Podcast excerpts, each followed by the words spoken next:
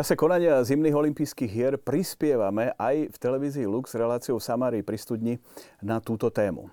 Ale je to téma, ktorá možno mnohých trápi, možno mnohým sa nepáči a možno mnohí nad ňou uvažujú, ako ďalej, čo s tým. A my sa chceme venovať dnes v Samárii pri studni etickému rozmeru pliagy dopingu v športe. Na to som si pozval odborníkov Miroslava Motičíka, prezidenta Slovenskej antidopingovej akadémie. Dobrý večer. Tomáša Pagáča, ktorý zastupuje antidopingovú agentúru Slovenskej republiky ako oficiálny orgán, ktorý sa stará o boj proti dopingu na našom území. Dobrý večer. A morálneho teológa, kňaza Mareka Krošláka. Dobrý večer. A samozrejme budeme sa tešiť aj na vaše postrehy, názory, otázky na tradičných kontaktných adresách, či už e-mail v samarii.tvlux.sk alebo SMS-kou na číslo 0905 60 20 60. Povedzme si na úvod, e, ako by mali ľudia, ktorí sledujú zápolenia dramatické v náročnom chlade Korejskej republiky vnímať túto tému. Je naozaj súčasný vrcholový šport výrazne postihnutý témou dopingu? Je to krásna otázka, a ktorá má nesmene množstvo odpovedí. A treba vychádzať z toho, že akékoľvek ľudské konanie má rozličné predstavy, má rozličné ciele a týmto cieľom sa snaží vlastne použiť všetky nástroje, ktoré sú dostupné. Vždy je to ale otázka nastavenia človeka, v našom prípade otázka viery, či je schopný rešpektovať isté podobenstva prikázaní, alebo či je schopný porušiť tieto prikázania v akékoľvek forme a využiť akékoľvek ďalšie látky, informácie na to, aby dopoval. Čiže ľudské konanie je postavené na vôli toho, čo chce konať, ako chce konať a samozrejme za tým účelom vie použiť aj zakázané látky. Je obrovský mechanizmus dnes už boja proti dopingu, tzv. antidopingu, celosvetovo používaný. E, pán Pagač, vy si myslíte, kde sa to asi tak nachádza? Lebo hovorí sa, že to je len e, možno nejaká vojna, ktorá sa dá vyhrať, ale nie celý ten boj. Ako to vnímate vy? V akom štádiu sa asi nachádza ten boj proti dopingu? Aj v súvislosti s tým celým mechanizmom kontrola všetkého, čo s tým súvisí. Možno na úvod treba povedať, že celý antidoping je veľmi dynamický proces, ktorý sa v podstate od svojho vzniku vyvíja, mení a snaží sa a prispôsobiť e, tomu, čo sa vo svete deje.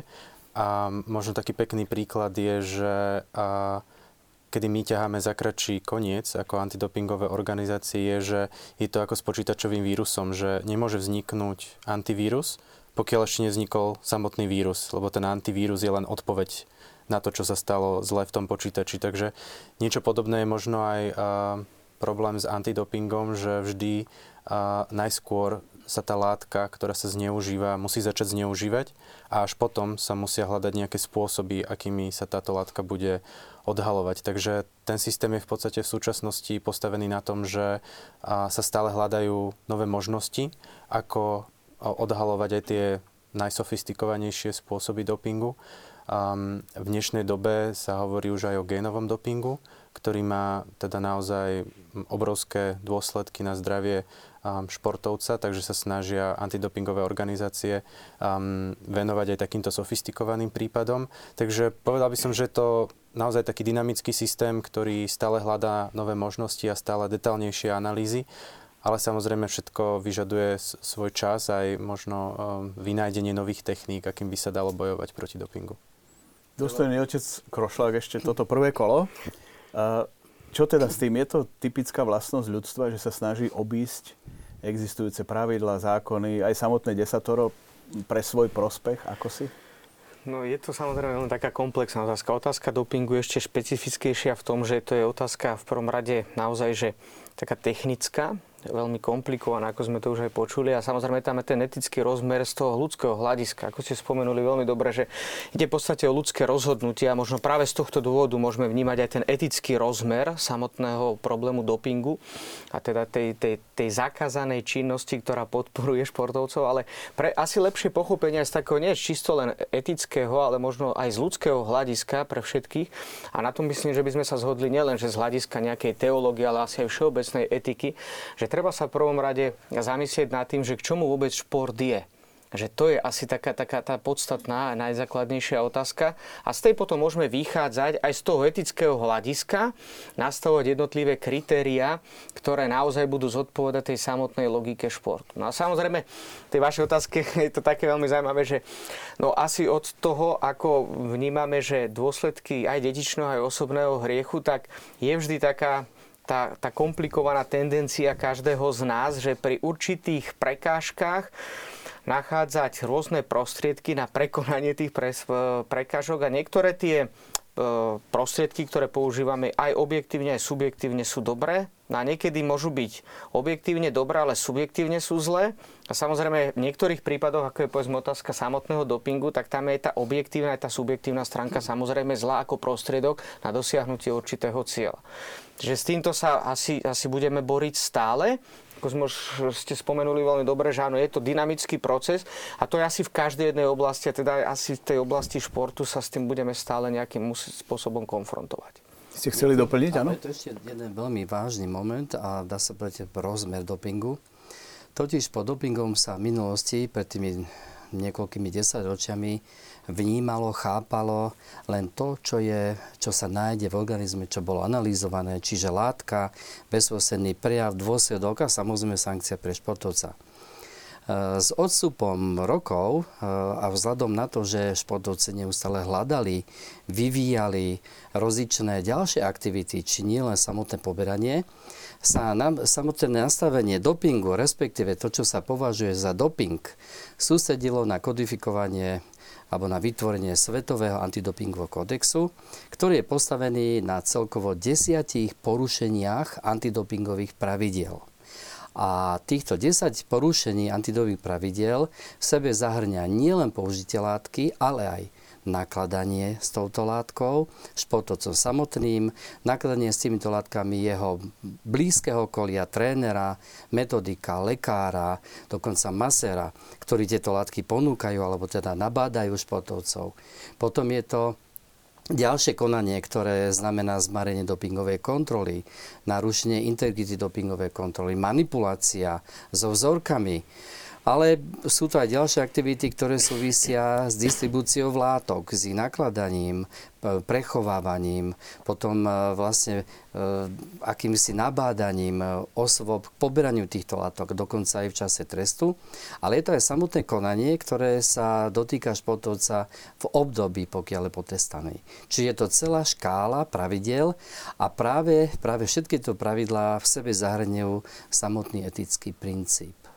Čiže nie je to len látka samotná, ale aj konanie, ktoré vedie k použitiu takéto látky. A je považované za porušenie pravidel tým pádom a tie Aha. sankcie sú potom na úrovni toho, ako keby hm. užili nejakú zakázanú látku, aj keď sa im to priamo uh, nenašlo. A k tomu sa ešte práve dostanem, lebo to súvisí možno toto, čo sme hovorili práve v týchto chvíľach aj s tou obrovskou kauzou uh, dopingu, pravdepodobne štátom riadeného v Rusku, ale to si povieme neskôr. Teraz poprosím režiu o klip, ktorý pripravil antidopingový výbor Slovenskej republiky na takú, dá sa povedať, pedagogicko-naučnú činnosť, možno propagáciu v rámci boja proti dopingu.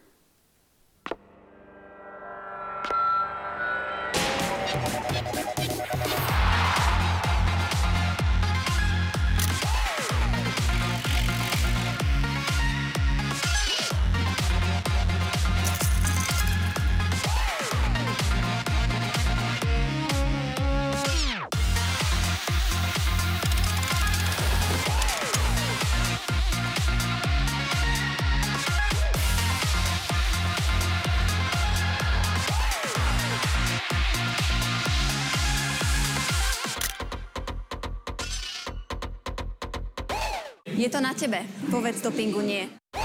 Je to na tebe. Povedz dopingu nie. Je to na tebe. Povedz dopingu nie. Je to na tebe. Povedz dopingu nie.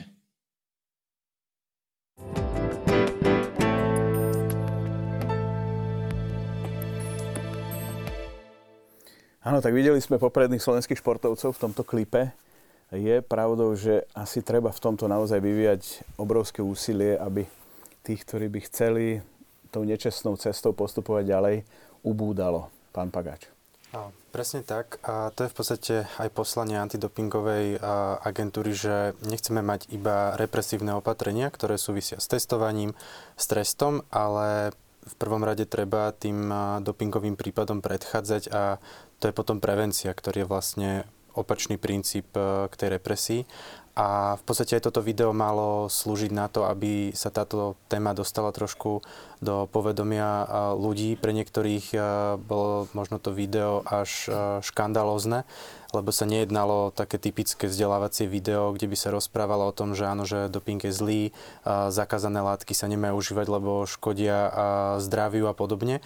Ale práve sa tam mal ukázať ten aspekt, že sú za tým aj peniaze, ten vlastne taký zvláštny pán, čo tam bol, to je tzv. Mr. Dop alebo pán doping, a ktorý možno je na jednej strane ramena športovcov a šepká im, že existuje tu aj takáto cesta, aby si dosiahol úspech a slávu. A chceli sme tým vlastne vyvolať aj nejakú spoločenskú diskusiu na túto tému, že aké sú nejaké počiatky dopingu, aké sú motívy za tým a na druhej strane aj ukázať možno v tej diskusii následnej, že čo všetko doping dokáže spôsobiť, keď sa na ňo príde, že pre toho športovca to nie je len to, že teraz má zákaz činnosti, ale um, zrazu celá jeho rodina, celé jeho okolie žilo v tom, že uh, ten športovec je úspešný, možno vyhral medaile a zrazu sa dozvie, že tie medaile vyhral vlastne pod vodom. A z toho morálneho alebo etického hľadiska alebo pohľadu v tej spoločnosti zrazu z toho víťazného stupienka klesne na úplné dno a aj toto je jeden z dôsledkov. Veľmi vážny uh, fenomén uh, aj v súčasnom športe je to, že športovec samotný nikdy nie je sám v situácii, do ktorej sa dostáva a ktorý je napokon ponechaný úplne sám. Vieme všetci dobre, že športovci, každý jeden má svoj tím, má svoj realizačný tím, má svojho lekára, má svoje ďalšie osoby, ktoré ho podporujú, ktorí ho nastavujú do istého, do istého výkonu. Čiže e, opäť jeden, jeden z krásnych etických momentov, že ako náhle sa športovec dostane do istej nemilosti, ako náhle je podozrivý z použenia dopingových látok alebo z porušenia antidoping pravidel, dostáva sa do roviny akéhosi uh, už vopred potrestaného čo je absolútne nevhodné a nesprávne, pretože aj ten športovec, ktorý je žiaľ niekedy aj pozitívne testovaný, vôbec v tom nemusí byť z toho dôvodu, že by dopoval, ale dostal sa do takých okolností privom práve charakteru športovej činnosti, charakteru používania látok, s ktorými sa stretá, látkami, liečivami, ktoré používa na svoje ozdravenie, na svoju regeneráciu, Čiže treba pamätať na ďalší rozmer etický práve toho okolia, ktoré športovca štartuje, pripravuje, nastavuje. Mm. Otázka prevencie. Jednoznačne áno. Agentúra, vieme dobre, nemala by byť len o tom, že odoberáme moč alebo krv, ale mala by sa venovať aj prevencii, preventívnym programom. Neviem, aké, aké formy uh, sú aktuálne z pohľadu tej inštitúcie, ale nemali by zabúdať vlastne na všetky druhy športový, športovcov, uh, jednotlivých príprav, charakteru, odlišnosti. Nemali by zabúdať práve aj na tie týmy, ktoré pripravujú športovcov. Sú to atleti, ten, tréneri, ten, ten lekári. musí mať svoje spravodlivé rozuzlenie a istotne, aj keď tých prípadov je málo, E, boli aj také prípady, kde sa ukázalo, že došlo k iným pochybeniam a tak ďalej a športovec nebol potrestaný zákazom činnosti. Na druhej strane je pravdou, že málo kedy počuť, že sú potrestaní aj tí členovia realizačných tímov, o ktorých ste hovorili, aj keď ano. teraz ten trend už ako si sa začína viac presadzovať aj zásluhou Medzinárodného olympijského výboru, ktorí sledujú aj tých všetkých ľudí okolo, lebo je iste iluzórne si myslieť, že sám športovec si nejakú látku sám dáva, sám ordinuje bez toho, že by o tom e, nikto iný nevedel. Nech sa páči. Z toho etického hľadiska je to veľmi také zaujímavé, že naozaj, že to vlastne potvrdzuje istým spôsobom napríklad aj tú kresťanskú morálku, že vo všeobecnosti hovoríme, že každý jeden ľudský skutok vplýva na morálnu kvalitu toho, kto koná. To znamená, že keď ten, povedzme, športovec, ideme takouto negatívnou formou, teda povedzme, keď hovoríme o tom no, dopingu, tak, tak e, on robí sám seba morálne nejak, nejakým spôsobom sa determinuje, akože či lepší alebo horší človek. Ale samozrejme, že, a zvlášť povedzme v tej oblasti dopingu, keď mu na to prídu, tak tam, tam je potom ešte veľmi taký ten, ten druhý rozmer, taký ten sociálny rozmer etickosti toho skutku v tom, že on vplýva vlastne každé to rozhodnutie, potom vplýva aj na morálnu kvalitu prostredia, v ktorom sa koná. A tam samozrejme, že práve pri tom dopingu je to možno ešte evidentné, zvlášť keď sa na to príde. A možno ne, nemusí sa prísť bezprostredne, možno niekedy až po rokoch. A, a tam tie dôsledky sú naozaj niekedy možno byť až, až, až fatálne, ako ste spomenuli, že niekto žije v takej tej určitej ilúzii, že takým fantastickým spôsobom získal niekto medailu, získ, možno nejaký spravil svetový rekord alebo niečo iné a zrazu sa príde na to, že to spravil buď on, alebo celý ten ekip tých ľudí, ktorí s ním spolupracujú, ano. ktorí o tom určite museli vedieť, lebo asi fakt je, je naivné si myslieť, že, že on sám by si podal niečo, ale že sa tým ľudia teraz to vytvára veľmi takéto prostredie, ktoré e, vytvára to, čo hovoríme, že povedzme v etike, že ak sa robia morálne zlé rozhodnutia, tak vytvárajú potom e, to prostredie, ktoré je plné nedôvery, e, určitého napätia, ale aj ťažkosti. A to samozrejme, že z hľadiska tej motivácie pre ostatných je veľmi komplikované. Ja som sa chcel dostať k takej akejsi histórie toho antidopingu, ale histórii, ale musím na pravú mieru uviesť to, že antidopingová agentúra Slovenskej republiky existuje. Výbor to bol kedysi, ale ešte je tu jedna vec, na ktorú už jeden z divákov zareagoval otázku a to si môžeme povedať bez e, akýchkoľvek ďalších dodatkov. Slovenská antidopingová agentúra je oficiálna organizácia zaoberajúca sa bojom proti dopingu, dotovaná štátom, spadajúca, dá sa povedať, pod ministerstvo školstva Áno, Slovenskej republiky s tým, s tým celým tým názvom, ale u nás teda šport je tam.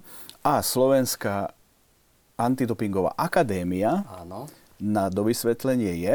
Je občianske združenie, nezisková organizácia, ktorá sa zaoberá všetkým tým, čo skoro agentúra, s jedným zásadným rozdielom, že my nie sme represívny orgán, my nie sme kontrolný orgán, ako som spomenul, my neodoberáme krv ani moč a nevidíme tom hlavnú činnosť nášho poslania, ale vidíme tom, práve tú pomoc tomu športovcovi, širokému okoliu na to, aby vedel, aké nástrahy, e, nielen športu samotného, ale aké nástrahy zo športu, ktoré prichádzajú zo športu, e, sú pre neho nebezpečné, s ktorými sa môže stretnúť. Takže je to občianske združenie, nezisková organizácia. Ďakujem a pekne. S, s dobrovoľným financovaním. Áno. Tak poďme k tomu vývoju. My sme si tu našli, že v 68. prvý raz na olympijských hrách mal švédsky strelec Hans-Gunnar Lilienval pozitívny test, lebo si dal, nie je tu napísané aký presne, alkohol, pod ktorého vplyvom súťažil a potom musel vrátiť bronzovú medailu.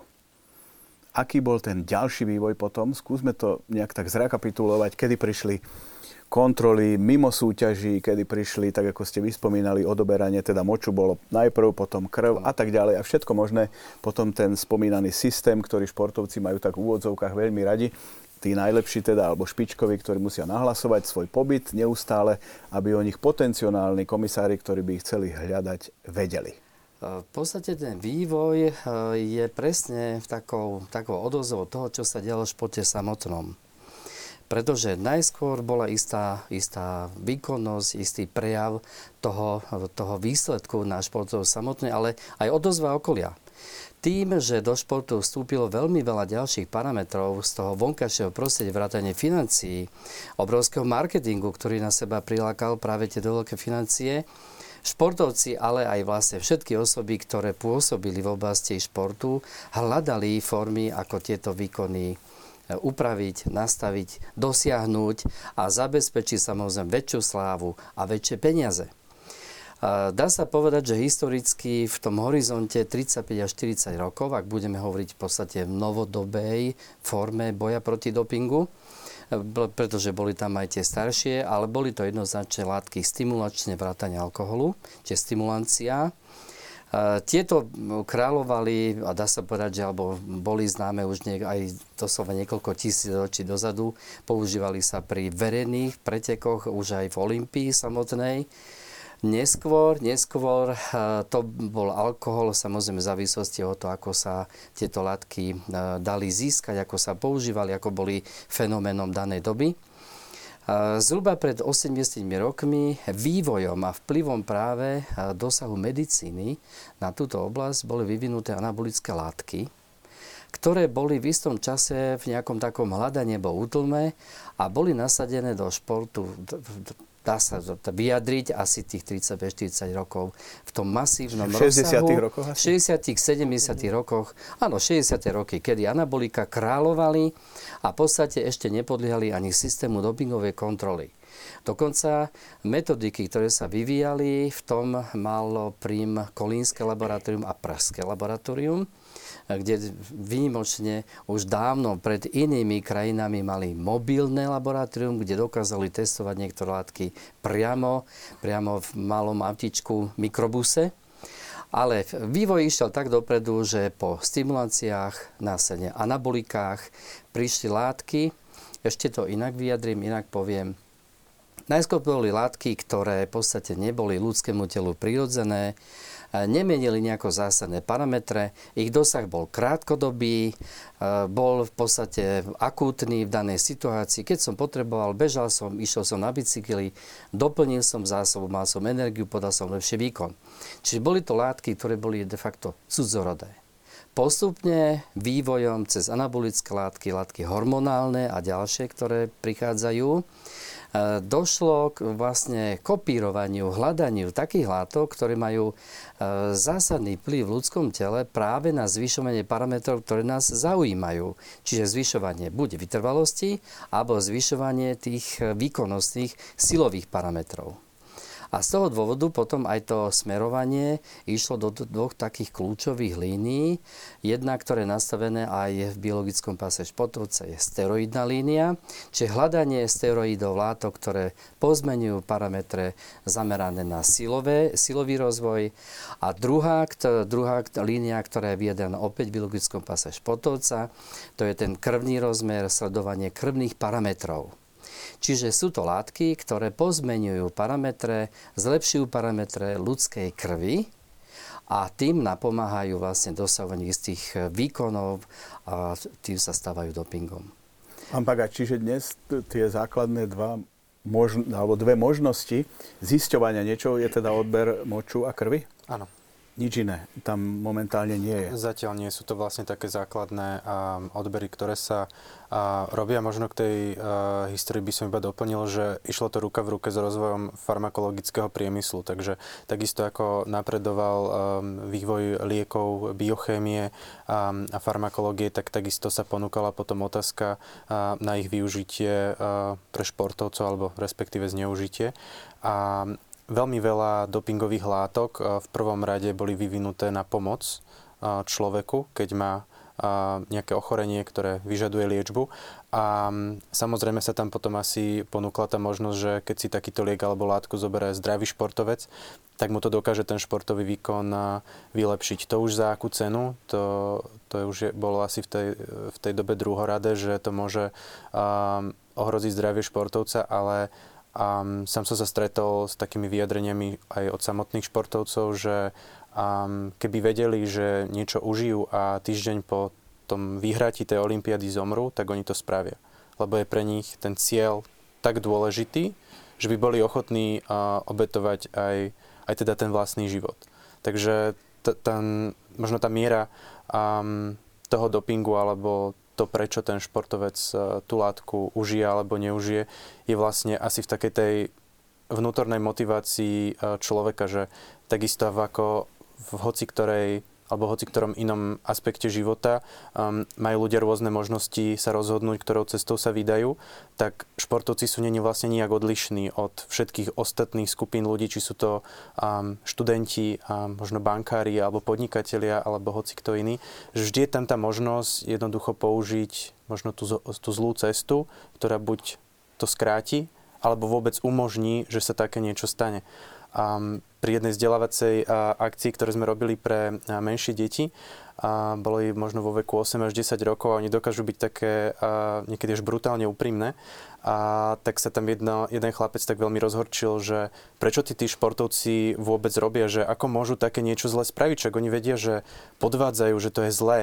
A vtedy ma vlastne napadlo taká otázka pre toho chlapca, že či niekedy v škole opisoval zostal úplne zamrazený a povedal, že hej, a hovorím, že vedel si, že to je zlé, že hej, že prečo si to spravil? Lebo som chcel mať jednotku.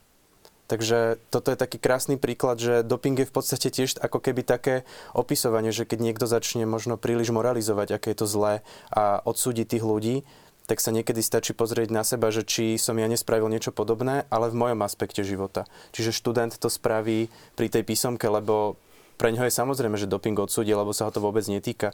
Takisto ako možno niektorí ľudia odsúdia korupciu, lebo v živote im nikto peniaze neponúkol za tú službu, hej. Takže pokiaľ sa nedostaneme do tej reálnej situácie, tak je niekedy naozaj veľmi ťažké si vôbec predstaviť, že aká silná motivácia možno za tým športovcom stojí, prečo to spraví.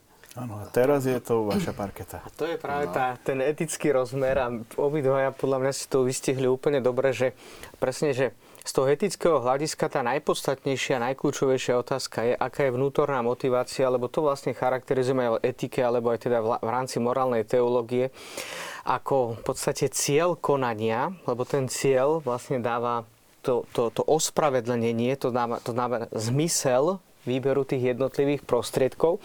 No a je také zaujímavé, že práve v morálnej teológii hovoríme o tom, že cieľ v konečnom dôsledku nemôže ospravedlniť v každom prípade prostriedky. Že je veľmi dôležité používať morálne dobré prostriedky na dosiahnutie morálne dobrého cieľa. Že nemôžeme používať, nemôžeme používať zlé prostriedky na dosiahnutie prostriedky, ktoré sú same v sebe zlé, nemôžeme používať na dosiahnutie cieľa, ktorý sme si vytýčili ako dobrý, lebo nevždy ten cieľ môže byť aj dobrý, lebo povedzme, že ja neviem, že v každom prípade uh, absolútne e, super športový výkon neznamená, že objektívne je dobrý, alebo aj subjektívne, že je dobrým cieľom. Samozrejme, toto je.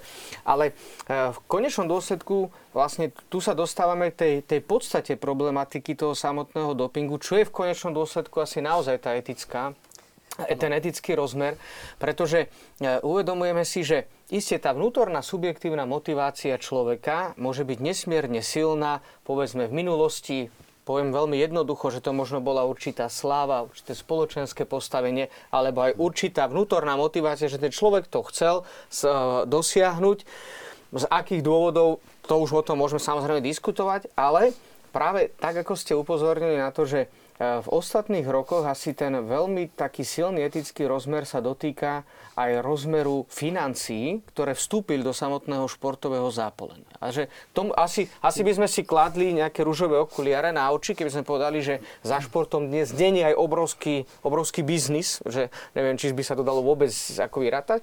Čo na jednej strane samozrejme s tým, že akému stave dnes máme šport, je to legitimné. Na jednej strane, že tie financie isté tam musia byť, lebo sú to aj ľudia, ktorí povedzme už dnes robia profesionálne. A tiež netreba zabúdať aj na mieru zodpovednosti všetkých tých, ktorí sú pasívnymi aktérmi e, zúčastnenia sa na športových podujatiach, pretože v konečnom dôsledku je to aj často publikum, ktoré ženie tých samotných športovcov.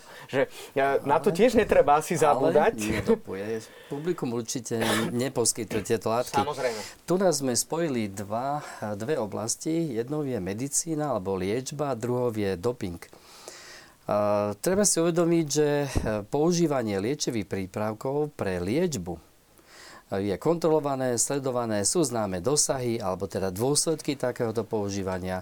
Nie všetky lieky sú úplne 100% zdravé, zdravé v tom zmysle, že nemajú žiadne negatívne aspekty je snaha, aby práve to, to pozitívne, to, to, čo zdravie navráti, prevažovalo nad tým, čo môže zdravie nejakým spôsobom obmedziť, ovplyvniť, znevýhodniť, dokonca privodiť isté stavy, e, ktoré sa spájajú s užívaním niektorých liekov. Dôležité si treba uvedomiť, že e, použitie lieku v liečbe je nastavené na tzv. terapeutickú dávku. Je to dávka, ktorá prinavráti za nejaký čas, v nejakom horizonte a v istom množstve prinavráti zdravie alebo stabilizuje alebo skvalitní život inak znevýhodnený. Doping bežne, alebo tak e, jednoducho sa vyjadruje, že je použitie niekoľkonásobnej tejto liečebnej dávky a ak budem hovoriť o elementárnom dopingu, tak je to 10 a viac násobné užitie terapeutické dávky. Navyše, u športovca, ktorý je zdravý, ktorý nemá žiadne problémy, samozrejme, ktoré môžu prísť až po požití takýchto látok. Ale nad tým športovci v tom čase nerozmýšľajú, neuvažujú. Ak sme hovorili o morálnom smerovaní, nejakých cieľoch, nejakom, nejakom nastavení, áno, to sú dôležité stimuly pre každého športovca. Nie každý športuje, športuje kvôli tomu, že chce mať lepšie zdravie, chce lepšie vyzerať, lebo sú športy, ktoré to umožňujú.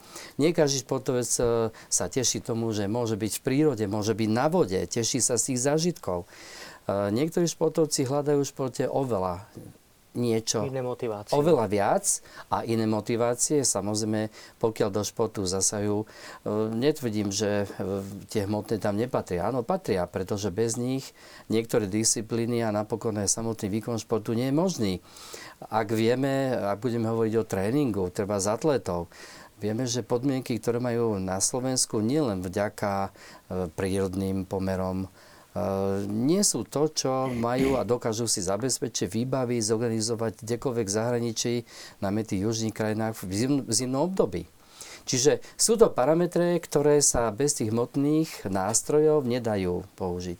Ale samozrejme je to vždy otázka nastavenia zhody cieľov takéhoto konania a potom konečného výsledku, ktoré toto konanie má nielen na športovec samotného, na jeho blízke okolie, ale aj veľký dosah na spoločenské dianie. No a skúsme si zobrať treba e, športovcov, ktorí teda sa vydajú tou nesprávnou cestou, keby sme to tak nazvali, ale dokážu si pomôcť nielen sami sebe, ale svojmu okoliu, rodine, povedzme po ekonomickej stránke tým, že pochádzajú z nejakej krajiny, kde životná úroveň je veľmi nízka.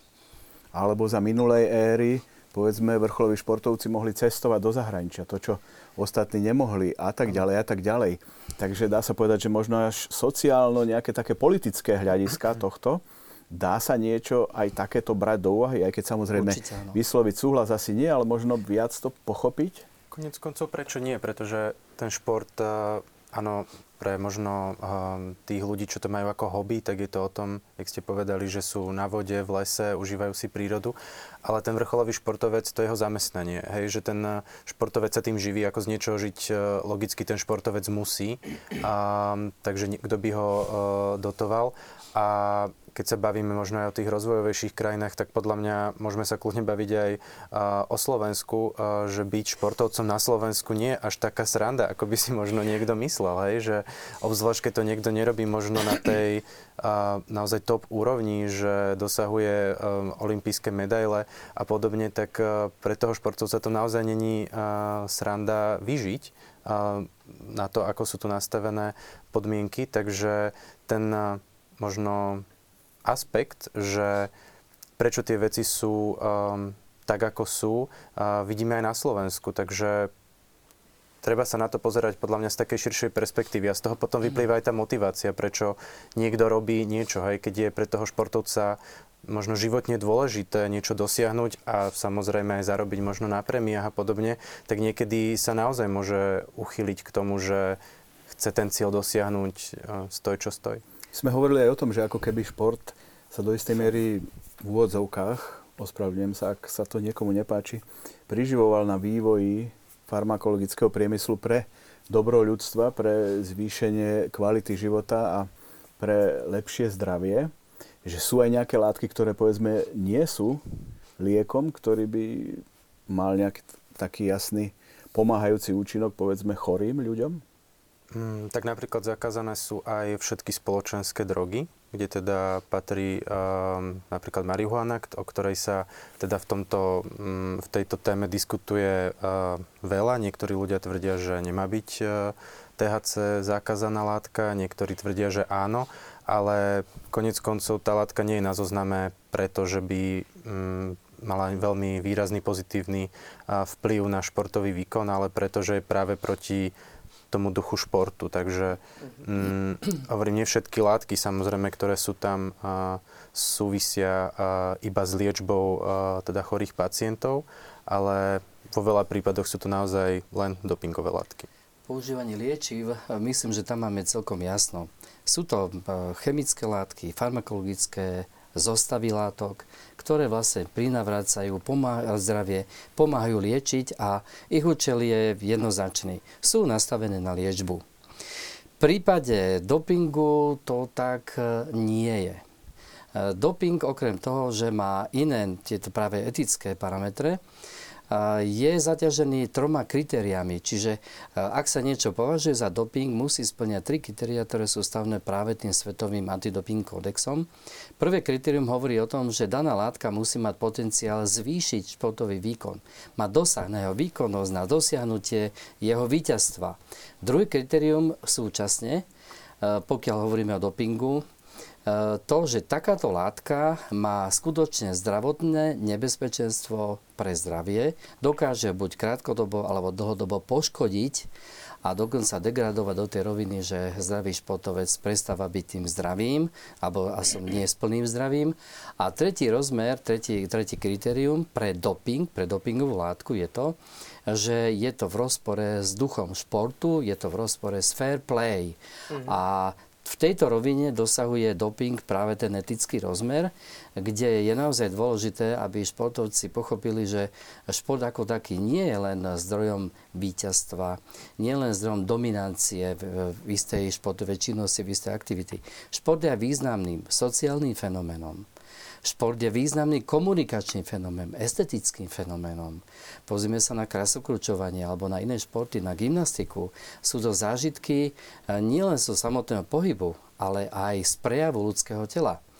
Ďalej, eh, šport je tým nástrojom, ktorý by mal zbližovať ľudí. Čiže je to sociálno-spoločenský fenomén, ktorý prerastá už do politického rozmeru. Áno, to súviselo aj s pokiaľ, propagáciami rôznych politických režimov v minulosti, ano. možno, že ešte aj v súčasnosti sa to Čiže niekde treba deje. pamätať aj na tento rozmer práve, ktorý dosa, na ktorý má šport zásadný dosah. A vieme, že aj tento rozmer politický, aj ten spoločenský boli často zneužívané alebo teda posúvané do tej roviny, ktorá mu nepatrí. Šport by mal zbližovať, šport by mal vytvárať podmienky pre radosnejší život, pre krajší rozvoj športu. A nemal by byť zamotávaný do politických cieľov alebo politikárčenia, ktoré pre, pre tú oblasť typické. Skúsme ešte, keď sme hovorili o tej minulosti, sa aj na toto pozrieť, že naozaj v minulosti to bolo také relatívne bezbrehé a nie až tak lekársky kontrolované a aj tí, ktorí užívali zakázané látky, boli viac povedal by som, postihnutí, objavili sa aj úmrtia a tak ďalej, najmä z tej éry 70. rokov sa rôzne experimenty diali. Je to teraz ako keby tá ochrana tých športovcov proti tomu, aby nedoplatili vlastným zdravím na užívanie tých látok na vyššej úrovni? Ak budeme hovoriť o športe, tak určite áno, pretože to nie len samotná kontrola dopingu, to nie len odber krvi a moču, ale to je vlastne nastavenie informácií to je podsúvanie rozličných programov, výchovných, vzdelávacích. V podstate dnes má športové ktorýkoľvek možnosť si zasurfovať na internete, nájsť informácie, ktoré potrebuje. Ale určite to zásadné, že treba poskytovať cieľené informácie pre športovcov, aby sa zorientovali. Športovec nemá čas sledovať, vyhľadávať, má tieto informácie dostať zo svojho okolia, zo svojho prostredia. Ale ak v oblasti športu máme túto činnosť relatívne zvládnutú, je to kontrolované, čiže je tu isté povedomie, aby športovec, e, ktorý sa hodlá nejakým spôsobom používať základné látky, aby vedel, áno, je tu to memento, môžem byť chytený, napriek tomu si tie látky dajú, ale to, čo je zásadné a to, čo sa ukáže v podstate v následnej dobe je to, že tieto látky, ktoré sú dnes voľne dostupné úplne všetkými spôsobmi, či už internetom, voľnými nákupmi, objednávaním, dealerskými aktivitami. Tieto majú zásadný dosah na ľudské zdravie, na ľudí, ktorí vôbec sa nevenujú vrcholnú športu. Majú dosah na ich život. Dnes nie je problém a žiaľ, teda deje sa to pri rozličných dá sa brať, že neorganizovaných masových podujatiach alebo masových podujatiach, ktoré nie sú organizované Národným športovým zväzom. Že vlastne, nie sú tam žiadne kontroly. Ja nemám záujem byť registrovaný v žiadnom zväze, ja si chcem zašportovať, ale ja chcem ukázať, že ten bicykel alebo ten beh dokážem zvládnuť bez akýchkoľvek problémov a tu nie je žiadna kontrola, tu nie je žiadna osveta, žiadne nastavenie a títo ľudia vlastne e, to, čo si zaumienia, to aj dosiahnu. Žiaľ, má to veľmi vážny dosah, zvlášť na mladých ľudí, ktorí e, práve tí, tí ktorí dospievajú, zvlášť teda e, vo veku medzi 12, 18 rokmi, 20, 20 rokom. Sú to mladí ľudia, ktorí chcú nielen športovať, chcú dosiahnuť nejaký výkon, oni sa chcú podobať nielen na športové jezdy, ale aj na idoly z filmu a neštítia sa zobrať vlastne akékoľvek látky. To je to vážne nebezpečie, ktoré nie je nejakým spôsobom ďalej moderované, nie je podporované a v tejto oblasti nie je žiadna osveta. Končíme pri rozhodnutí jednotlivca, tak ako sme ho už viackrát no. spomínali a nechceme otvárať témy, povedzme, dopingu vo veteránskom športe, čo tiež existuje. A už vôbec nechceme hovoriť o tom, čo užívajú povedzme manažéri firiem, ktorí potrebujú zvládať obrovské penzum práce a stresu, alebo ako si pomáhajú, teraz sa nikoho nechcem dotknúť, povedzme aj umelci alebo koncertujúci, rôzni hudobníci, aby vo vysokom veku, povedzme, zvládli nejaké vystúpenia a tak ďalej. To dávame na bok. Venujme sa športu, ale vidíme, že ten vplyv a to rozhodnutie jednotlivca vlastne je všade principiálne rovnaké. Je v podstate áno. Je to o ľudskom skutku, o konkrétnom spôsobe ľudského myslenia, aké motivácie človeka vedú. No a samozrejme, je ale potom ten jeden taký veľmi dôležitý rozmer, na ktorý už tu bolo, pozna- bolo to teda poukázané, aj sme o tom tak jemne naznačili, že aj to sociologické prostredie naozaj vplýva na, aj na jednotlivé skutky, pretože e, v konečnom dôsledku, že ak sa tie, tie výkony tých športovcov ženú do určitých oblastí, e, tak e, tam, tam to riziko alebo to pokušenie je oveľa väčšie, ako keď to zostáva na nejakej takej tej prirodzenej úrovni. Samozrejme, často práve tá ekonomická motivácia v niektorých krajinách môže byť enormná. A, a ako ste tu už aj spomenuli, ste väčší experti na to a predsa to poznáte, ale však asi každý tak trošku poznáme to prostredie, v ktorom žijeme. No na Slovensku nie je určite vytvorené ideálne, keď to poviem tak veľmi zjednodušené prostredie pre rozvíjanie športových aktivít, že povedzme, že neexistujú určité štruktúry, ktoré by dávali možnosť možnosť potenciálnym profesionálom aj na úrovni športovcov im vytvárať tie podmienky, ktoré povedzme, vidíme v iných krajinách rozvinutého sveta, v západnej, predovšetkým v západnej Európe. V športoch aj teraz vlastne tá Olympiáda poukazuje na tie, alebo aj jednotliví športovci, ktorých máme dnes tak na vyslení, tak ukazuje na to, že aké enormné úsilie samotnej rodiny toho konkrétneho športovca, možno nejakých pár ľudí, ktorí sú nadšenci a museli konkrétne konkrétnym ľuďom pomáhať, že nemáme tu povedzme vyvinuté tie konkrétne štruktúry. A myslím, že toto je tiež jeden z veľmi dôležitých a etických rozmerov, že tu je povedzme aj samotná úloha štátu, tam konkrétny povedzme rezort aj, aj ministerstva, ale samozrejme istým spôsobom je to v konečnom dôsledku aj na konkrétnych ľuďoch, ktorí teda už sa nechcem sa dostať až, až tak teda ďaleko, ale je to v konečnom dôsledku, lebo povedzme každá politická strana by mala mať aj tento rozmer, že akým spôsobom bude používať štá, peniaze štátneho rozpočtu, pretože v konečnom dôsledku, tak myslím, že na tom sa asi zhodneme aj ľudskí všetci, že ak e, by bol dobre podporovaný šport, tak e, to môže mnohých ľudí, aj a predovšetkým mládež, ak budú existovať určité štruktúry z hľadiska športu, tak môžu ubrániť mnohé deti, povedzme, od brania drog alebo od rôznych iných vecí, ktoré, lebo ak budú, tak ľudsky povedané, úplne jednoducho, že ak budú fyzicky unavené, ak budú mať kde chodiť, ak budú mať kde športovať, tak to určite len prospeje pre rozvoj spoločnosti. Áno, a to ste už otvorili úplne inú tému, Samozrejme, inú reláciu. Len, ja chcem povedať jednu vec. to súvisí, že, že tá motivácia napríklad, že tá, teraz teraz nechcem hovoriť konkrétne krajiny, ale v krajine, kde povedzme jeden konkrétny šport má za sebou aj dlhoročnú tradíciu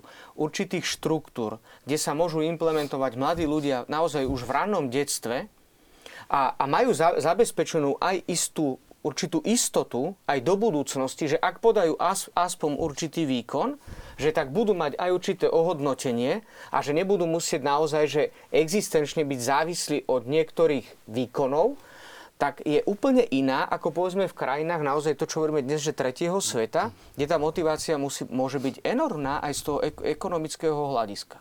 Ešte keď sme hovorili o tých peniazoch, ja som chcel vám nahrať, robotník je hoden svojej mzdy. Platí aj v športe. Presne tak. Ur, to je určite, určite. Ale treba vykázať z toho, že uh, ak hovoríme o etike, hovoríme o morálke, tak treba si uvedomiť, že doping ako taký je konanie, ktoré je vlastne podvodom. Je porušením pravidla. A pokiaľ je podvodom, porušením pravidla, e, nie je to len vždy otázka samotnej spoločnosti, ale ako ste krásne vyjadrili, e, ono je to postavené na tom samotnom základe každého jednotlivca, blízkeho okolia, najmä rodiny, ale samozrejme aj širokého e, prostredia, či to škola, alebo sú to ďalšie ústavnovizne inštitúcie, e, športové zväzy, ktoré majú zásadný dosah na formovanie práve toho samotného vnímania dopingu, respektíve vnímanie morálneho konania. Týka sa to každého športu, týka sa to každej disciplíny, e, ktorá rozvíja práve to niečo športové. Poďme teraz tým technickým záležitostiam trošku, lebo sa nám tu hromadia divácké otázky, na ktoré sa budeme snažiť reagovať whereabouts, systém nahlasovania pobytu športovcov, ktor, na ktorý sa mnohí stiažujú, že im obmedzuje osobnú slobodu, dokonca spomínajú ľudské práva a tak ďalej. Ale zrejme je to vec toho, že doplácajú tí, tí, ktorí sú čestní a féroví na tých, ktorí podvádzajú a žiaľ musia sa tomu podrobiť. Potom máme tu aj terapeutické výnimky, teda pre tých, ktorí majú isté ochorenie a tým pádom môžu užívať lieky, ktoré pre iných obsahujú teda zakázané látky. Tak skúsme sa k tomuto nejako dostať. Potom aj biologické pasy. To je téma, ktorá rezonovala v posledných mesiacoch veľmi na Slovensku v súvislosti s prípadom nášho chodeckého olympijského víťaza Maťa Tota. Tak najprv tým whereabouts ten systém sa volá EDEMS a je teda, alebo slúži na to, že športovci, ktoré sú do tohoto systému zaradení, musia udávať na každý deň jednohodinový interval kedy sú dostupní na testovanie. Tento interval je medzi 5 hodinou ráno a 23. Um, večer. Každý... Čiže v noci ich nemôžu zobudiť? Môžu, ale nemusia ten interval oni udať. Čiže netestuje sa len v rámci toho hodinového intervalu, ale aj mimo neho. Takže športovec je povinný sa podrobiť dopingovej kontrole kedykoľvek a kdekoľvek, keď je teda zastihnutý, nemôže povedať, že sú Ale 3 hodiny je zaradený ráno. do tzv. toho sledovacieho púlu, ktorý má v rôznych športoch rôzne počty a úrovne, alebo v danej športovec. krajine. Ale to má veľa momentov, kedy športovec aj napriek tomu vôbec nemusí byť potrestaný, aj keď porušil toto pravidlo, pretože sú tam momenty, ktoré uh, musia byť vysvetlené. To sú už detaily, samozrejme vieme, že aj keď trikrát ho nenajdú, tak aj vtedy je to už ako keby porušenie a tak ďalej, ale vždy má šancu sa pokúsiť to vysvetliť a prípadne to vysvetlenie môže byť, aj ak je naozaj hodnoverné a má v sebe pravdu a ráciu a logiku môže byť prijaté, ale som vás prerušil, nech sa páči, pokračujte. Ale každopádne pre toho športovca to určite nie je jednoduché, že aby každý deň jednoducho si naozaj sledoval ten čas, lebo tak program sa mení tak ako každému inému človeku, že není to nalinkované na pol roka uh, dopredu, ale myslím si, že v tomto už to povedomie tých športovcov sa tiež tak nejako upravilo, že a aspoň ja teda pôsobím aj ako dopingový komi- alebo antidopingový komisár. A keď sa stretávam so športovcami, tak oni to do istej miery aj vítajú, že berú to, že chcú byť otestovaní, aby mohli deklarovať možno tú svoju čistotu. Čiže není to už len možno aj ten pohľad tej spoločnosti na antidopingovú organizáciu, že mm zlý policajt, ktorý prišiel niekoho naháňať a dokazovať mu, že robí niečo zlé, ale na druhej strane je to aj dokazovanie toho, že niekto robí niečo dobré, alebo že je naozaj čistý a môže sa tým preukázať. A pokiaľ chceme robiť aj mimosúťažné kontroly, tak musíme mať logicky nejaký nástroj, ako toho športovca zastihnúť tak, že mu to človek neoznámi um, možno dva dní dopredu, že prídi tam a tam a otestujeme ťa, ale že máme jednoducho ten nástroj na to, zatiaľ je to zariadené um, takýmto spôsobom a nejako to sa snaží um, samozrejme fungovať. Čo sa potom týka mm, tých terapeutických výnimiek, tak e, samozrejme nemôžeme teraz diskriminovať e, športovcov, ktorí môžu mať e, samozrejme um, nejaké ochorenie, ktoré vyžaduje užívanie takého lieku, ktorý obsahuje zakázanú látku, takže presne na to slúžia terapeutické výnimky. Tiež teda vo svete bolo um, zo pár škandálov a ohľadne terapeutických výnimiek olympijské hry v Riu, kedy bol systém teda hacknutý a, tá známa skupina Fancy Bears teda postupne zverejňovala terapeutické výnimky um, rôznych uh, športovcov. Um, možno aj aby bolo divákom jasné, že o aké ochorenie sa jedná, tak takým základným je cukrovka, kedy športovec alebo hoci ktorý človek, ktorý trpí týmto ochorením, musí užívať inzulín, um, ktorý je teda zakázaný pre zdravých športovcov, tak nemôžeme diskriminovať teraz športovcov s cukrovkou, že nemôžu pretekať. Uh, tak v tom prípade si teda podajú žiadosť o túto terapeutickú výnimku. Je na to komisia, ktorá je zložená z lekárov, ktorí detálne posudzujú každú lekárskú správu, ktorá dokazuje, um, že teda naozaj sa jedná o teda prípad nejakého ochorenia a na základe toho teda športovec dostane povolenie, že môže užívať takýto liek a, a nebude teda postihovaný. A niekedy sa, hlavne teda po tom e, hackerskom útoku, bolo veľa správ v novinách, že športovci zneužívajú tento systém terapeutických výnimiek, že dostávajú predpisované no, To sa pýta lieky. jeden z divákov v súvislosti s nedávnou kauzou v bežeckom lyžovaní. A, áno, tam sa to týkalo tých beta-agonistov. Um, či som dostal otázku, mm. že či je to možné, že sa dajú terapeutické výnimky zneužiť, tak všetko je možné. Áno, že um, to, že to má nastavený nejaký proces je jedna vec, ale vždy sa dá niečo obísť alebo uh, zneužiť. A pristupuje sa v súčasnosti k tomu, že uh, Každá terapeutická výnimka musí byť nahratá do spomínaného systému EDEMS. Do tohto systému má samozrejme prístup mm, aj Svetová antidopingová agentúra má právo e, prehodnotiť validitu e, každej jednej terapeutickej výnimky, takže ten proces kontroly alebo sledovania sa z roka na rok viac a viac sprísňuje.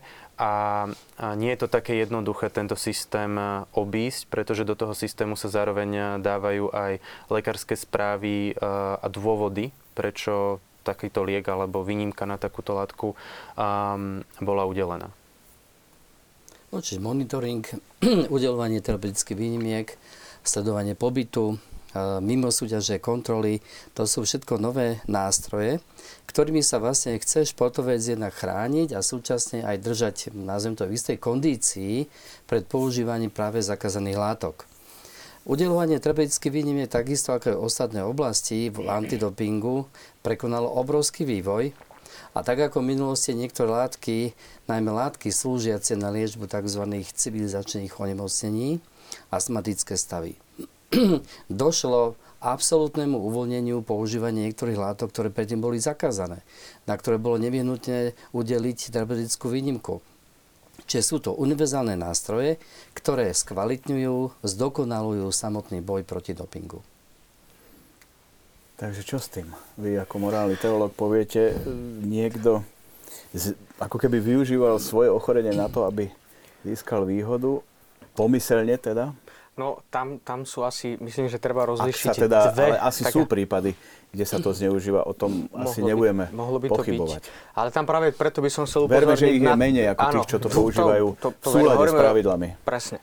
Uh, a myslím, že sú asi dve také roviny. Prvá je tá technická záležitosť, že uh, totiž uh, v prvom rade, ako ste spomenuli, že sú určité liečivá, ktoré liečia chorobu, ale tam doping by musel byť, e, teda, a to musí byť teda lekársky zdôvodnené, že oni môžu brať ten liek, lebo ho berú terapeuticky ako liek na svoju chorobu, čiže na skvalitnenie a aby neboli diskriminovaní vlastne voči tak. ostatným. Že to je povedzme prípad astmy, ktoré je komplikované samozrejme ochorenie a dnes veľmi sa je rozšírené aj moderné. No. Otázka, že na, či je rozšírené až tak, že nakoľko je to tých výnimiek, ale to už je trošku iná otázka, ale v každom prípade, že doping, tak ako už tu bolo aj vysvetlené, prekračuje tú mieru toho terapeutického. Takže to je tá technická asi záležitosť veľmi dôležitá. No a potom samozrejme, že uh, astma povedzme samotná astma, tak samozrejme aj pri iných ochoreniach, u cukrovky je to veľmi komplikované, lebo cukrovka je podstatne nezvratný stav, že tam jednoducho z cukrovky nemôže vyliečiť, ale, ale čo sa týka samotnej astmy, tak tam môže byť určitý progres. E, buď samotno, teda, buď teda človek e, sa mu zhoršuje tá, tá, tá, to ochorenie, sa mu zlepšuje. A tam už to tam samozrejme závisí asi naozaj opäť od toho etického rozmeru, toho ľudského skutku, že z akého dôvodu ten liek samotný berie že, že môže byť ešte istým spôsobom, že viete, miera tej únosnosti, že on sám už zistuje, že možno až ten liek až tak samotný nepotrebuje na tú chorobu a už len tá samotná, ale to už samozrejme, že tá samotná terapeutická dávka mu pomáha v zlepšovaniu výkonu. Ale to už je, to hovorím, technické hľadisko, ktoré musia zvážiť predovšetkým odborníci, čiže lekári a a ten tým ľudí, ktorý tam je. No a potom samozrejme tá druhá oblasť je toho ľudského rozhodnutia a tá tiež nemusí v tomto prípade celkom, že tiež sa tak veľmi často sa zvaluje tak vina na toho konkrétneho športovca, ale myslím, že ste tak dobre na to upozornili, že je za tým tým ľudí, ktorí vedia tieto veci dobre odsledovať a tam už sú aj potom ich konkrétne e, vnútorné motivácie k tomu, že prečo ten liek konkrétny, teda aj na základe tejto výnimky, ktorá sa udeluje objektívne, podávajú. Tak ja teraz v rámci, dá sa povedať, takého skvalitňovania boja proti dopingu sa spýtam, že považovali by ste za vhodné, aby sa zverejňoval počet dopingových kontrol u športovcov bez uvedenia akýchkoľvek ďalších detajlov, ale aspoň to, aby sa vedelo, koľkokrát ktorý športovec bol testovaný. To je jedna otázka, lebo v niektorých športoch to už smerujú týmto cieľom a dokonca samotní športovci, povedzme, na svojich účtoch sociálnych sietí zverejňujú. Tak ja som bol tento rok už 10 krát testovaný, niekto, ja som bol 30 krát. 30 krát a, a ten, kto mlčí, možno bol naozaj veľmi málo, ale môže to mať aj technické dôvody, že daná krajina nemá zdroje, alebo tam nešli, ťažko sa tam cestuje a tak ďalej. A druhá vec je, že či by sa nemali zverejňovať bez akýchkoľvek osobných detailov, ktoré by mohli narušiť integritu osobnosti, aj to, kto má výnimku.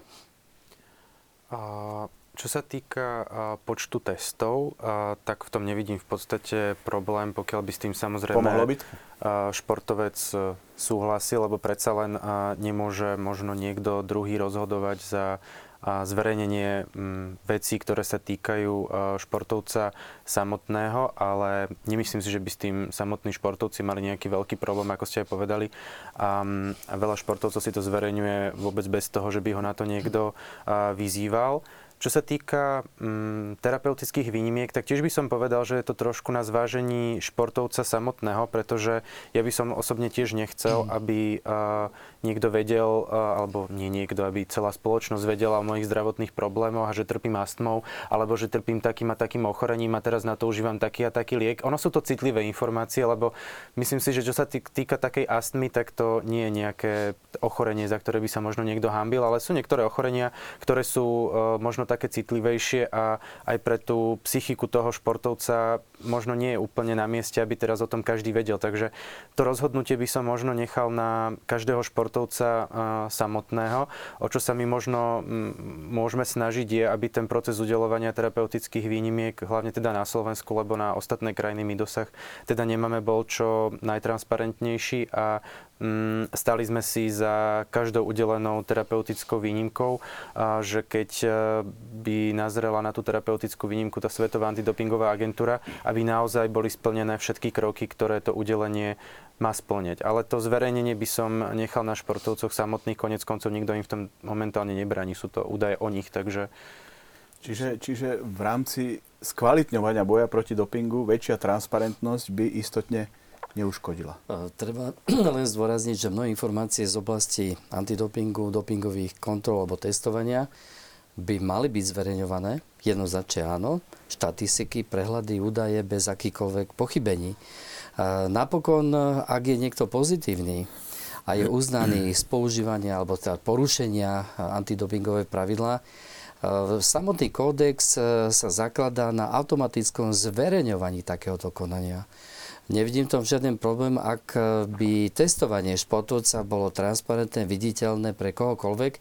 Napokon, pokiaľ je e, pozitívny a zverejňuje sa tento výsledok, prečo by sa mal nejakým spôsobom obávať alebo brániť alebo strániť zverejňovania výsledkov, ktoré sú negatívne. Určite by to napomohlo, ale znamenalo by to celkové iné vnímanie nakladania s týmito informáciami zo strany národných antidopingových organizácií, pretože zverejňovať informácie, nakladať s nimi a dávať také informácie, ktoré by znamenali prínos pre boj proti dopingu, je veľmi náročná záležitosť.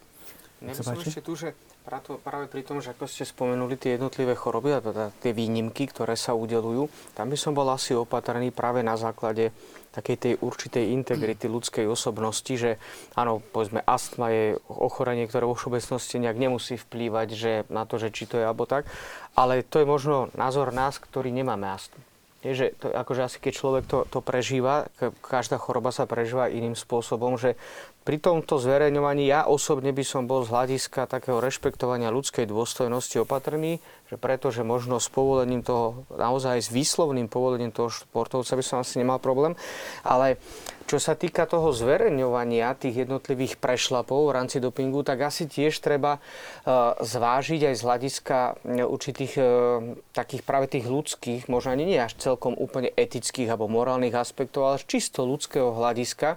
Vieme dobre, spomenuli ste športovca, ktorý na Slovensku mal s týmto teda taký určitý problém, ale ak sa nemilím, a to ma musíte teda opraviť v tom presnom, ja nie som teda tom technicky až taký odborník, ale myslím, že on sa obhájil, nie? že bolo zverejnené, ano. že teda má nejaký problém, médiá to dosť e, dávali ako do popredia, aspoň tak sme to vnímali, možno ako ja sa beriem v tomto prípade ako laická verejnosť. A je zaujímavé, že on sa oso, teda ospravedlnil a to znamená, že dnes už je aj vo svetle to antidopingu košer, áno, že môže pokračovať v súťažiach. Je to ano, tak? Áno, Prepačte, to je konkrétny ano. prípad, ktorý myslím, ano, že teraz približme nie, na tomto nie, prípade no, aj ten systém tých biologických pasov. To, to by bolo fajn, lebo viete, ale problém, ja by som skôr z toho ľudského hľadiska, len teda však to už je teda otázka mm. potom na vás, ale upozornil na jedno, že, že ak sa dá do popredia, že, že mal antidopingový prešlap a nepreukáže sa, že to bolo bolo naozaj tak, a dá sa táto informácia do popredia, tak je, viete, že tam už je osočovanie, lebo on má právo na to, aby obhajil To samozrejme. Nie? Uh, tu nám musíme odličiť informácie, ktoré majú charakter uh, všeobecný, informácie, ktoré sú personálne, osobné, dokonca ktoré sú senzitívne. Určite by nikomu nebolo vhodné, aby sa zverejňovali informácie o zdravotnom stave. E, bez ohľadu na nejaké ďalšie e, aspekty toho celého.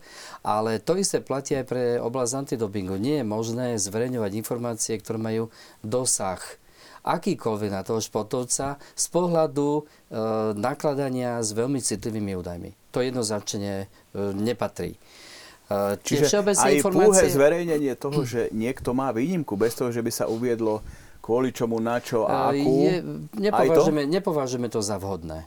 Výnimky určite nie. Je to naozaj charakter informácií, ktoré sú senzitívne, citlivé. Ako som povedal, tie všeobecné informácie, štatistiky určite áno, tie majú výchovný rozmer, výchovný dopad práve na týchto športovcov, ale na ich okolie, veľmi dôležité, na, na ich, e, ich kolegov e, z klubov, tímov, zväzov a podobne. A potom samozrejme je to ešte celkom iný rozmer E, pri ktorom sa takisto musia rešpektovať východiska stanovené kódexom, mám na mysli svetovým antidoping kódexom, kde je presne stanovené, za akých okolností, akým spôsobom je možné zverejňovať výsledky o danom testovaní o športovcovi. Žiaľ, v tejto oblasti veľmi často zlyhávajú médiá, respektíve bulvárne médiá, ktoré vyťahujú takéto informácie, dávajú do popredia, chytajú si svoju klientelu. E, určite s takým dokonaním nesúhlasíme. E, v každom prípade by sa mala uznávať e, zákona, zákonný princíp dá sa povedať, že rešpektovania neviny kohokoľvek, to platí aj športe, aj spoločnosti všeobecne. A až pri preukázaní porušenia antidopingových pravidla by sa tieto informácie mali ďalej zverejňovať. Žiaľ, aj v tomto zlyhávajú národné antidopingové organizácie, e, pretože e, jednak neovládajú pravidlá pri nakl- alebo pre nakladanie s týmito informáciami. E, veľakrát dochádza nedorozumeniam, tieto informácie sa zle interpretujú A pokiaľ je informácia, ktorá sa týka len istého okruhu, istého spoločenstva, týka sa organizácií, ktoré sú zodpovedné za manažment výsledkov dopingovej kontroly, eh, tak nemôžu tie informácie presahovať cez tieto kompetencie. Hmm. Tak v tomto prípade zverejňovať informácie za činy, ktoré neboli dokonané, respektíve neboli preukázané, je nemorálne. Hmm tak nemali by sa zverejňovať. Ale myslím, že toho sa ani tá otázka netýkala. Myslím, nie, že sme sa bavili o dokázaných pozitívnych Priebežné stavy kauz sa nezverejňujú. Väčšinou ide o únik informácií, tak. ktorý nie je štandardným postupom. Ale ja sa chcem vrátiť k téme biologických pasov a aj kauze Mateja Tóta, ktorá bola teda publikovaná z toho pohľadu, že tam nikto nič netajil. V prvom rade vlastne ten prvý, kto s tým vyšiel na verejnosť, bol samotný športovec, Aha. čiže... Ktorý má to, na to právo. Ktorý má samozrejme mm, právo sa do médií vyjadriť o tom, čo sa deje. Na druhej strane to, že sa zrazu prestane taký vrcholový športovec zúčastňovať niektorých podujatí, tak ono to tie um, otázky samozrejme logicky z toho vyvstanú, hej. Um, vlastne na tomto prípade sme uh, aj videli, že zrazu športovec, ktorý eh, na nás vlastne pôsobil aj či už eh, z marketingu, z reklamy, zo samotných športových výkonov, eh, bol naozaj na výslní, tak sa zo dňa na deň v podstate dostal na ten opačný protipol, že teraz uh, bol možno v takom uh, tieni uh, obvinenia. Keď treba povedať, že slovenská verejnosť neustále bola na jeho ano. strane a Za to mal všetky si... tie pozitívne ohlasy boli napriek ano, všetkému. Takže na to, jeho strane. Toto stále uh, určite pri neho, pre neho platilo. Um, ale napriek tomu to určite pre neho nebola ľahká situácia a pre jeho rodinu uh, taktiež a v podstate až do posledného momentu, kedy uh, to dokazovanie neviny nebolo schválené na začiatku teda um, Slovenským atletickým zväzom a následne Medzinárodnou atletickou federáciou, tak stále tam tá istá neistota bola, či všetky tie tvrdenia naozaj obstoja a neposunie sa ten prípad až pred arbitrážny súd. Mm, ale späť teda možno k tým biologickým pasom. Je to naozaj veľmi zaujímavý nástroj, ktorý sa teda Svetová antidopingová agentúra rozhodla zaviesť a v podstate iba v skrátke ten princíp je v tom, že nehľadáme v biologických pasoch priame dôkazy, čiže nehľadáme ten steroid. Zakázané látky? Áno, zakázanú látku, ale hľadáme alebo sledujeme prirodzené parametre ľudského tela, ktoré sú ovplyvnené užívaním tejto látky. Takže je to nepriame dokazovanie. A to je možno po A. Po B je tam trošku problém v tom, že postaviť prípad čisto na biologickom pase rozhodne nie je jednoduché. Vždy je to jednoduchšie s tým, že máme priamy dôkaz, čiže ako v policii, keď niekoho chytíme príčine, tak je o mnoho jednoduchšie mu dokázať vínu, ako keď nám to niekto povie, alebo sprostredkovane sa to nepriamo um, dozvieme. Takže tam skôr uh, nastáva otázka, že uh, čo robiť potom ďalej s tým prípadom a niekedy je to možno nespravodlivé alebo ťažké aj pre samotného športovca, lebo on dostane v podstate obvinenie alebo informáciu o tom, že sa našla nezrovnalosť alebo má tzv. atypický nález vo svojich biochemických parametroch a teraz je to na ňom, aby dokázal, že čo sa stalo. Ale niekedy to dokazovanie naozaj nie je jednoduché a v prípade Maťa Tota sme sa um, o tom presvedčili a vyjadrovalo sa k jeho prípadu veľké množstvo um, odborníkov, predovšetkým zo zahraničia, ktorí sú naozaj v tejto oblasti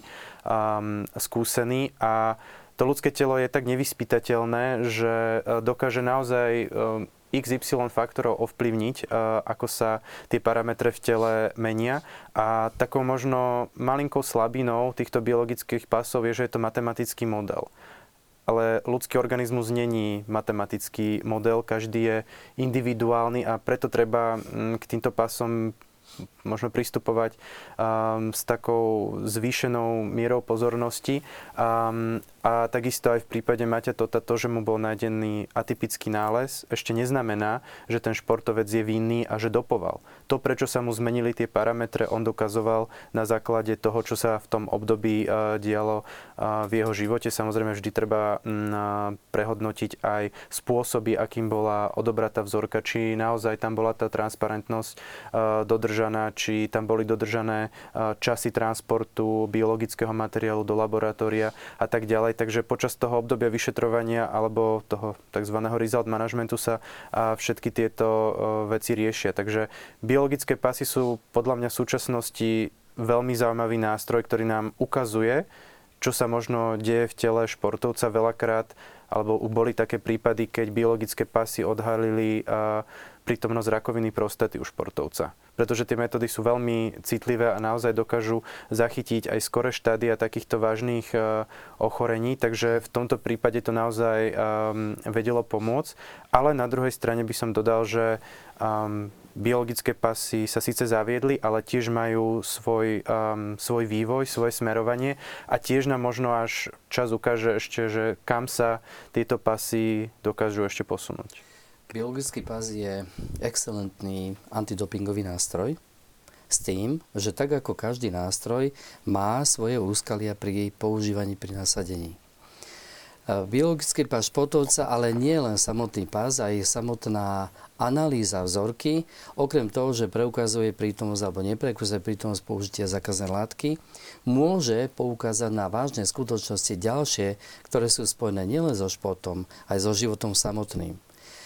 Z týchto výsledkov, ktoré sa zberajú vyhodnocujú, je možné naozaj prísť dostatočne na vznikajúcu chorobu, nejaké onemocnenie a vyvarovať sa nejakých ďalších komplikácií, ktoré následne môžu vzniknúť. Krvné parametre sú preukazným nástrojom, e, tak z toho dôvodu aj krvný, e, samotný biologický pás je skutočne výnimočný. Ak e, to nie je onemocnenie, ktoré nám identifikujú tieto parametre alebo tieto výsledky, alebo nám nesignalizuje onemocnenie, tak môže dojsť situácii, že športovec naozaj tie látky bral. Čiže sledujú sa prejavy, odozvy týchto látok. E, treba povedať aj to, že e, bol tu spomenuté, e, v samotnom pase športovca, biologickom pase športovca sa zberajú výsledky v dlhodobom sledovaní. To nie je jeden výsledok, to nie sú dva výsledky, ale niekoľkoročné štúdie. A tieto výsledky sa zberajú tak, aby hovorili o používaní nejakej látky alebo nepoužívaní, o vyvinení alebo nejakej manipulácie. alebo manipulácie, ktorá, o čom sa často hovorí s vlastnou krvou a tak. Áno, ale biologický pás e, je nedostatočne nastavený na absolútne špecifické parametre každého jednotlivca, jeho, jeho vynimočných daností a jeho vynimočné reakcie práve pri vrcholovej záťažovej športovej činnosti. Ak ja som e, v oblasti e, nízkeho tlaku, respektíve výskovského prostredia, e, moje, moje parametre môjho tela sa správajú inak, ako keď som na úrovni mora. Inak reagujem, ak sa aplikujú niektoré látky, ktoré sú napríklad na stabilizáciu krvetvorby. Inak reagujem, ak sú použité niektoré liečiva, ktoré sú na odvrátenie nejakého onemocnenia. Ale vždy sú, to, vždy sú to parametre, ktoré vypovedajú o niečom, čo sa deje v danom tele športovca. Čiže z tohoto pohľadu sú absolútne myslím, že vhodne, vhodný nástroj alebo vhodný nástroj. S tým však, že tak ako sa vyvíjajú všetky oblasti, aj tie represívne a vyvíjajú sa aj tie ostatné e, nástroje, ktoré súvisia s dopingom, treba dať, že sa vyvíjajú, hľadajú sa nástroje, hľadajú sa spôsoby. No a nie každý nástroj, ktorý sa používa, je vždy dokonalý. Áno. Máme záverečných 7 minút, ani sme si nedali hudobný klip, tak nám to rýchlo ubehlo.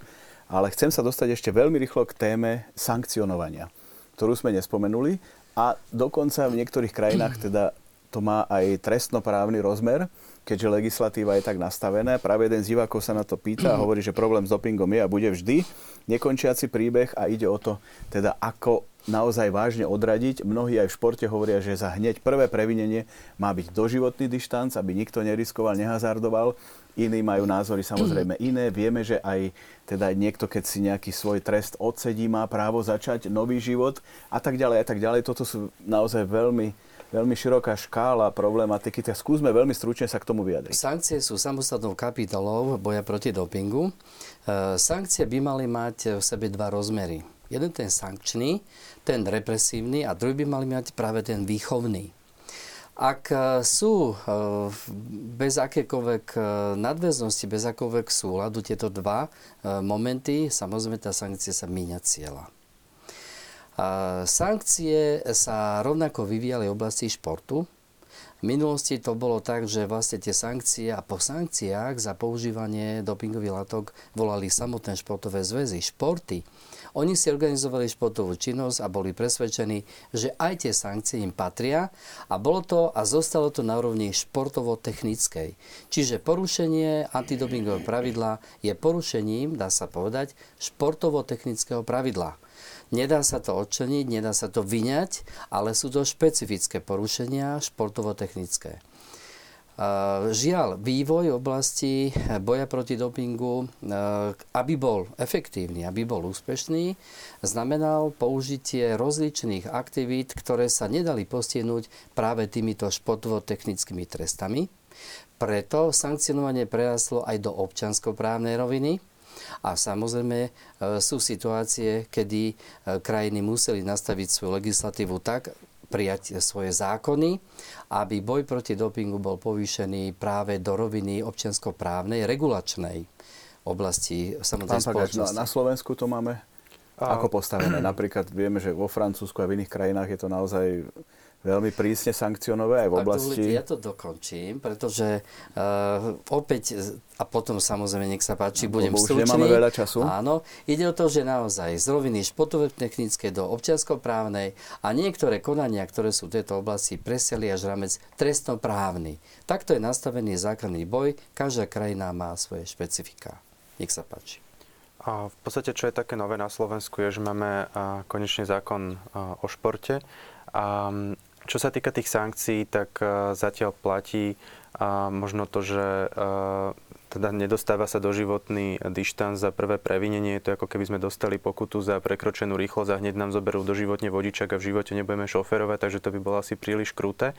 A čo sa týka možno tej trestnoprávnej roviny, tak e, to, kde sme sa my posunuli ďalej, je, že máme e, v trestnom zákone zadefinované e, užívanie, narábanie, obchodovanie, prechovávanie a tak ďalej látok so steroidným a iným hormonálnym účinkom. Takže to je obrovský pokrok, že vlastne tu máme v zákone zadefinované to, že keď sa tu narába naozaj s tým, nazval by som to až takým tvrdým dopingom, čo teda, čo sú to anabolika, erytropoetín, rastový hormón a naozaj látky, ktoré ohrozujú zdravie športovca, tak ak takúto látku niekto na Slovensku a niekto distribuje a vedome s ňou manipuluje a dávajú možno mládeži a, alebo naozaj mladým ľuďom, tak vie byť za to trestne stíhaný, čo tu pred tým zákonom a, nebolo možné. Takže to bola veľká robota, čo sa tu spravila a tu treba určite pochváliť a vyzdvihnúť.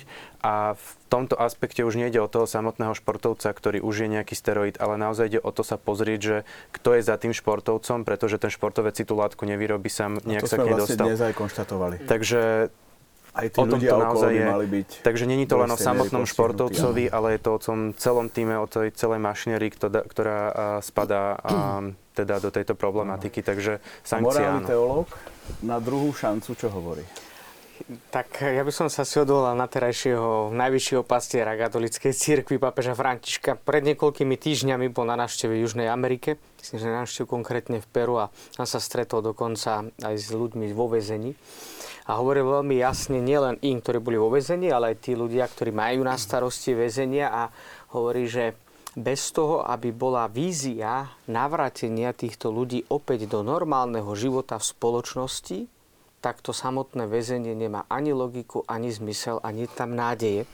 Tak ja by som asi z takéhoto nejakého pohľadu pozeral aj na to, že každý človek môže nejakým spôsobom zlyhať a myslím, že aj z, úplne z ľudského hľadiska, že keď si nastavíme zrkadlo, čo sa týka objektívnej pravdy, tak zistíme, že nikto z nás nie je dokonalý a nikto by asi nemohol dať ani za seba, ani za iných ruku do ohňa. Každý môže zlyhať aj v tejto oblasti, to je podľa mňa ako pochod... Nie, nie, že by som to ospravedlňoval, ale tá možnosť návratu by osobne si myslím, že bola adekvátna. Samozrejme, že už akým spôsobom to, to technicky zvážiť, to už je druhá vec, lebo samozrejme, že treba brať to, čo už tu bolo spomenuté do úvahy, dĺžku toho brania, motivácia. A, a, a je, je iná vec, že keď to berie jeden konkrétny športovec, druhá vec je to, čo už tu teda je aj v samotnom zákone, že človek, ktorý vedome, dobrovoľne tu distribuje z, možno z ekonomického Čiže to sú Je pravda, že aj tá citlivosť treba- vnímania tejto celej situácie je v rôznych kontinentoch, krajinách iná. Povedzme, západná Európa doslova vyčlenuje týchto ľudí a sú relatívne aj spoločensky ako keby dávaní na vedľajšiu kolej. Možno smerom na východ sa tešia, keď ten trest vyprší a konečne ho tu máme späť a znova nás bude reprezentovať našu, našu vlast. Takže to sú všetky tie momenty. Jeden z divákov mi tu napísal, že som použil slovo údajne o ruskom dopingu. Iste, to by bola nová téma. V každom prípade je to obrovská téma, ktorá hýbe svetom. Nuž ale naša relácia sa chýli ku koncu, takže moja posledná otázka, poprosím veľmi stručnú odpoveď. Som naivný, keď si myslím, že tých, ktorí nepodvádzajú, je oveľa viac vo športe ako takom, ako tých, čo podvádzajú a snažia sa teda nečestným spôsobom získavať isté výhody. Domnievam sa, že tí, ktorí to naozaj myslia so športom vážne... Aby sme neodradili Áno, ľudí od sledovania robia- športu, ktorí od robia šport práve- zavádzania svojich detí do športu a tak ďalej. ktorí robia šport práve kvôli športu samotnému, rozvíjajú tento šport. Myslím, že tých je oveľa viacej. Títo ľudia majú záujem dosahovať svoj výkon čistým spôsobom. Tí, ktorí siahajú po skratke, po podvode, tých je samozrejme oveľa menej, ale je len otázka času nastavenia pravidel, aby aj tento pomer sa ešte výrazne zmenil. Pán Pagáč? Ja by som povedal, že ak ste naivní, tak sme naivní dvaja. Ja teda pevne verím, že tých eh, športovcov, ktorí idú tou eh, správnou a poctivou cestou tvrdej driny je o mnoho viac. A možno moja posledná správa je, že asi, že kto je bez viny, nech prvý hodí kameňom, hej, že nebuďme To možno... ukradol. Nebuďme až taký, taký možno prísny, keď sa na niektoré veci pozrieme, lebo každý sme asi v niektorom aspekte života niekedy pochybili a športovci sú tiež len ľudia, tak sa treba na nich tak aj pozerať. Ja by som pridal to, že tak som tretí naivný a verím tomu pevne, že je oveľa viac tých slušnejších ľudí ako tých, ktorí niekedy nejakým spôsobom sklznú aj v tejto oblasti. Ďakujem hosťom, ktorí na túto tému boli ochotní debatovať. Istotne by sa hodilo, aby sme pokračovali niekedy v budúcnosti. Ďakujem aj vám, že ste nás sledovali. Sledujte naďalej aj zimnú olimpiádu. Naozaj veríme, že tých, ktorí sú tam a snažia sa podvádzať, je oveľa, oveľa menej ako tých spravodlivých a čestných a držíme samozrejme palce najmä tým našim. Ďakujem pekne.